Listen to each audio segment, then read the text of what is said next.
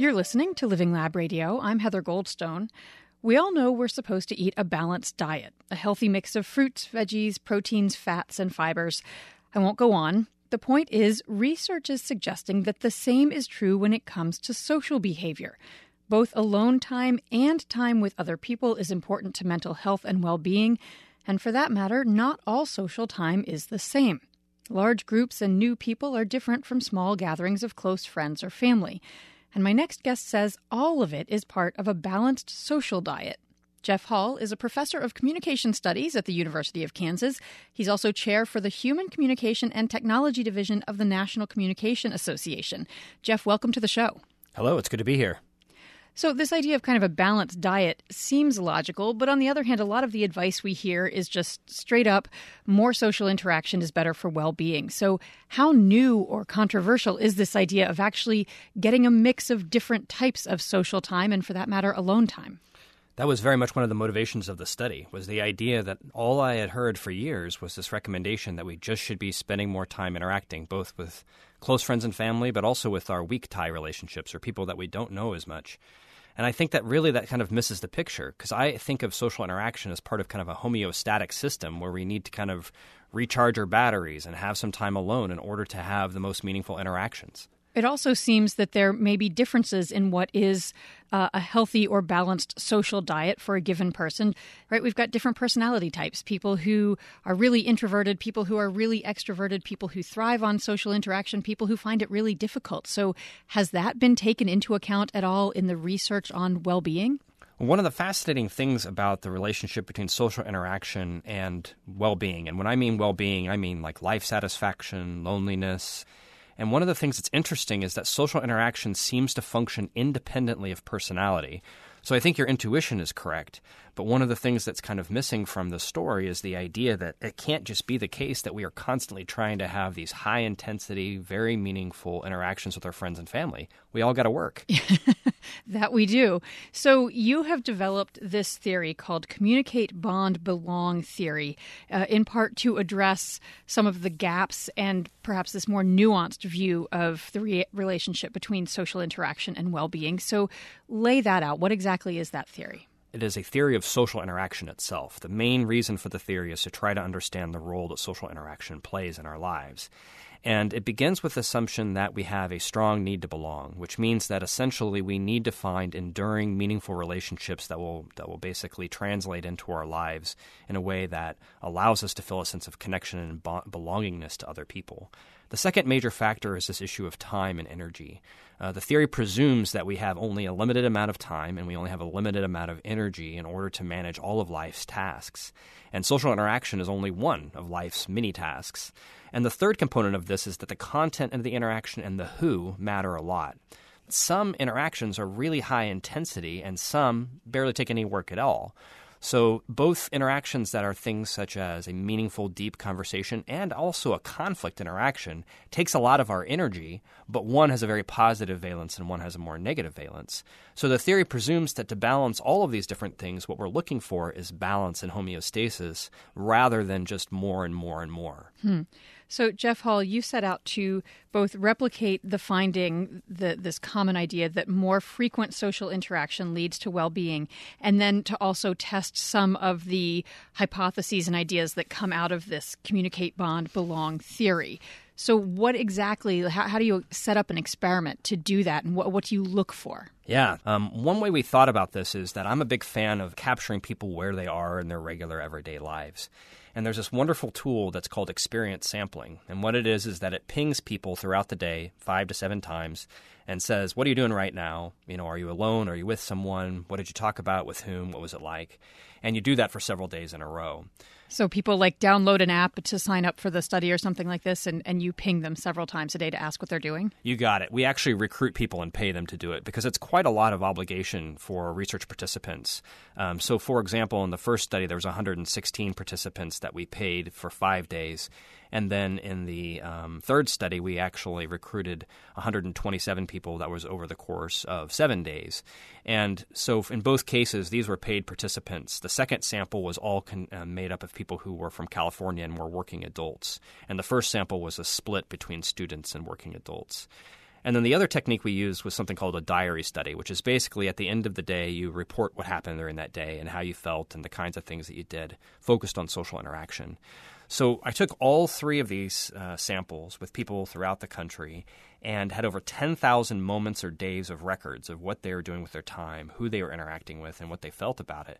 And we combed through those in order to test 5 different aspects of the Communicate, Bond, Belong theory. So what are those? The first one is that we looked at this idea of what I call a striving communication episode. And in past research, I identified 4 ways that we have a communication episode that seemed to really matter. And the 4 are joking around, catching up, a meaningful conversation, and expressing affection. Now, what's wonderful about these to me is that if you take them all together, they actually look quite dissimilar to one another, yet they all have similar aspects. They all tend to be pretty energy-intensive activities, right? They're things that require a lot of focus, a lot of attention to another person and partner responsiveness. They also tend to be things which are relatively rare in terms of your daily interaction. The most common daily interaction you have is things related to your job or to school. So the argument that I was making from there is that when we have more of those, then people are going to experience, you know, they're going to report higher levels of global well-being. What's interesting is this is one of those ones that I tested out that actually really made a difference how you measured it, because it seems that what really matters is at the end of your day that you have some, right, some portion of your daily time was spent on those 4 different types of interaction was what matters. But on any given moment, more and more and more don't seem to matter that much. And the way that I interpret that data is to essentially say that we need these kind of strong, striving communication episodes to be a part of our recipe of social interaction, but they don't need to constitute the entirety of it. That's, I guess, where alone time as well might come into this idea of a balanced social diet. How much do we know about the importance of alone time and, you know, that being distinct, of course, from being lonely? What's fascinating is we know very little about it. I mean, I find it incredible because as a person who has been trying to study social interaction for a while now, the research that I comb does not really talk about what it means to be alone. There are people who approach alone time in a different way, you're right. Loneliness researchers are very concerned about that, for example. And also people who tend to think of the idea of other behaviors like reading or exercise or whatever, things that you might do by yourself. Although they don't study it in relation to a social interaction as being the opposite of that. But you're bringing attention to something I think is fascinating. The most surprising thing about the results from my perspective and that of Andy, my co-author, was that how people felt when they were alone was one of the strongest predictors of global well-being compared to all of these things. So specifically, when people felt quite comfortable and content being alone, this was a very strong predictor of these global life satisfaction variables. Is it that being satisfied with your social interactions is predicated on being comfortable alone, or is it that being satiated socially enables you to be happy being alone sometimes? Personally, I would argue for the latter. In prior research that I've done, what happens is when people have one of those striving communication episodes that I just described, later in the day, they're more likely to be alone and happy to be that way. So what it seems to suggest is that it kind of satiates that need to belong within our days, and then we're okay to be alone. And that's what I have a problem with, a more linear model that just says more is better. You know, many Americans these days feel like they're just too busy with activities and jobs to actually ever see friends, hang out, be social. And also, you know, we're seeing more and more social interaction happening via maybe social media, happening online, but not face to face. What are some of the ramifications of that for individual well-being and also societally? I think they're huge. I mean, to be honest, I have a very personal and social level concern that this is the life that we're living right now as Americans. I have a book coming out next year that's called Relating Through Technology. And in the last chapter of the book, I do an analysis taken from the American Time Use Survey, which is done by the U.S. Department of Labor. And in that analysis, I show that the amount of time that we're spending in face-to-face interaction has been going down for the last 15 years. And these are nationally representative adults. They're talking about how they use every minute of every day. And it's going down. And one of the things that's interesting is it's not being replaced by phone calls or Skyping or things like that. But the amount of time we spend on media of various sorts is going up. But this is the thing that you said I think that's important on this. The people who spend the least time in face-to-face interaction, the 2 activities that are most strongly negatively correlated with that is time at work and time commuting. We were living far away from our jobs and were working more and more hours than Americans. And it seems to be the case that we're also having less and less social interaction, perhaps as a consequence of that, although that relationship is not causal.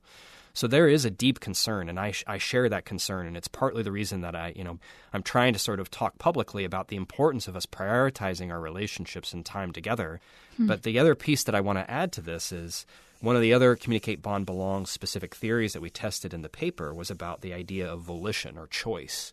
On days where people felt like they had more choice or were interacting in the ways that they were by choice, like they wanted to be being there talking to that person, the less lonely they were, the happier they were with their life, and the more positive emotions they experienced. So this idea of having choice in how you interact actually is a key part of both the theory and also in the results of the study.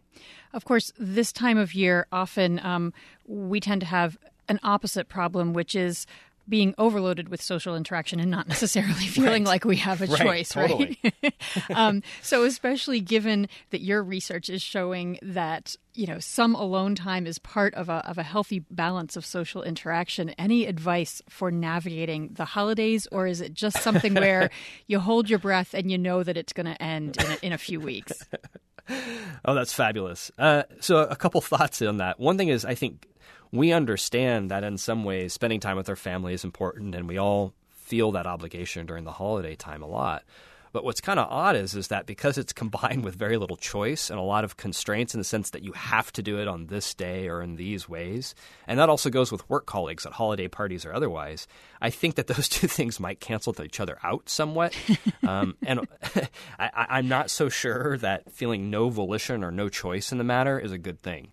But specifically, I think to your point, one thing that I wonder about, and I don't have clear evidence to support this, but I wonder whether or not families who are actually comfortable with members who are visiting or otherwise spending a few hours by themselves kind of sequestered in their guest room or, you know, relaxing and reading or taking a nap or whatever, that actually might be a pretty good practice, right? You don't have to spend every single moment of the time you're visiting with people in interaction with them. That's unlikely to be a good recipe for feeling better. And maybe giving people a break might allow for more quality interactions when you actually are together. Bingo. That's Jeff Hall. He's professor of communication studies at the University of Kansas. Jeff, thanks so much, and enjoy the holidays. I hope that to all of your listeners as well. And that's our show. I'm Heather Goldstone. Thanks for listening. Living Lab Radio is produced by WCAI in Woods Hole and WGBH in Boston. It's produced by me, Elsa Partan, and Heather Goldstone is executive producer. Theme music by Stellwagen Symphonette.